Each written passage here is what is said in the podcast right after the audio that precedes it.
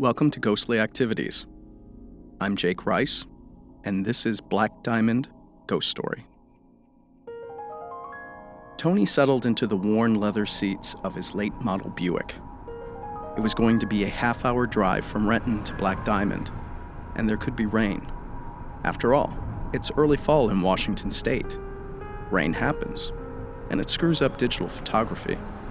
Getting water droplets in your ghost photos is a cardinal sin for paranormal investigators. Each drop could be misconstrued as a spirit, especially when you do it at one of the most haunted places in Washington. He pulled up to the gravel parking area outside the main entrance on Cemetery Road, popped the trunk, and removed his deployment kit. Tony looked up into the overcast sky. It was dusk, and he could see a fog trapped in the evergreens at the foot of the Cascade Mountains. He came alone to investigate. Many of his friends think this is a pretty odd hobby.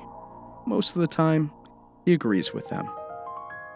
But curiosity gets the better of him, and out he goes to find something. Anything. For this investigation, he wants to focus on EVP, or electronic voice phenomena, to capture evidence. He also has his favorite ghost hunting device, a K2 EMF meter. It measures the changes in energy in the ambient environment. When it goes above 2 milligauss, a ghost might manifest. Black Diamond Cemetery isn't much to look at. It sits along a gravel road with a chain link fence surrounding it and nestled between a few houses on either side. Sometimes you can hear the digging equipment from nearby quarries its lawn and headstones are well kept. You can easily read the names of the departed on each granite marker.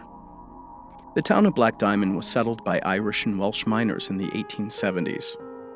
They left California after they'd mined the diamonds from nearby hills. That town had a cemetery too. By the time they left, it was full of miners who had died there.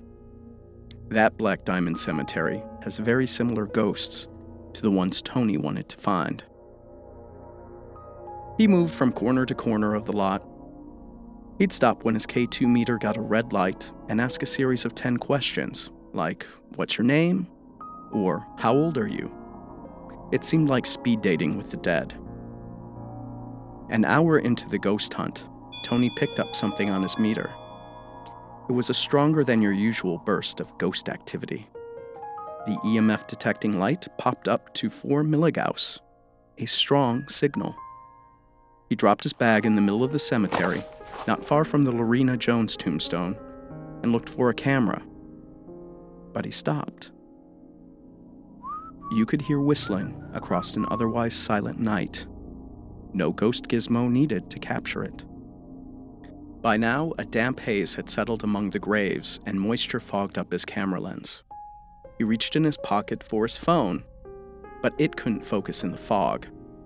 He stood still and looked toward the whistling. Toward the south end of the cemetery, you could see them, flickering, one by one, a cluster of five lights. They swayed left and right in unison, like people carrying candles and lamps, while they walked. It didn't last long, maybe five minutes, but Tony was very excited. He looked slack-jaw at the dim lights and almost giggled like an eight-year-old boy. Well, I'll be damned, was all he could say before the lights faded into the gray mist around him. He packed up his gear and headed back to the old Buick by the gates. He popped the trunk, carefully placed his deployment kit inside, and opened the driver's side door. As he went to sit down on well worn leather seats, he paused again the clip clop of an invisible horse's stride echoed down the road. Black Diamond Cemetery is one of the most haunted places in Washington state.